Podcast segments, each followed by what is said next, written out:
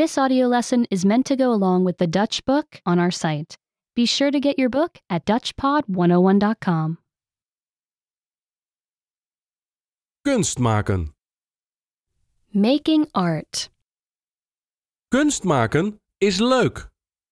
Making art is fun. Er zijn verschillende manieren om kunst te maken. There are many ways to make art. Je kunt verfkrijt gebruiken om tekeningen te maken. You can use crayons to make pictures. Je kunt ook viltstiften gebruiken om tekeningen te maken.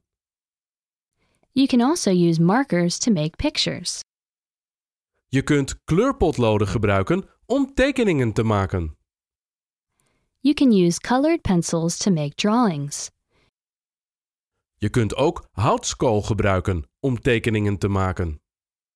You can also use charcoal to make drawings. Je kunt ook krijt gebruiken om tekeningen te maken. You can also use chalk to make drawings. Je kunt er zelfs mee op de stoep tekenen. You can even draw on sidewalks. Je kunt verf gebruiken om schilderijen te maken. You can use paint to make paintings. Er zijn vele soorten verf. There are many kinds of paint. Je kunt stof gebruiken om een kilt te maken. You can use fabric to make quilts. Je kunt papier en lijm gebruiken om collages te maken.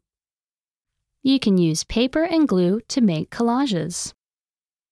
Je kunt kunst maken met vele, vele dingen. You can make art with many, many things. Iedereen kan kunst maken. Everyone can make art. Remember, you can download the book for this oh lesson and unlock even more great lessons like this. Go to DutchPod101.com.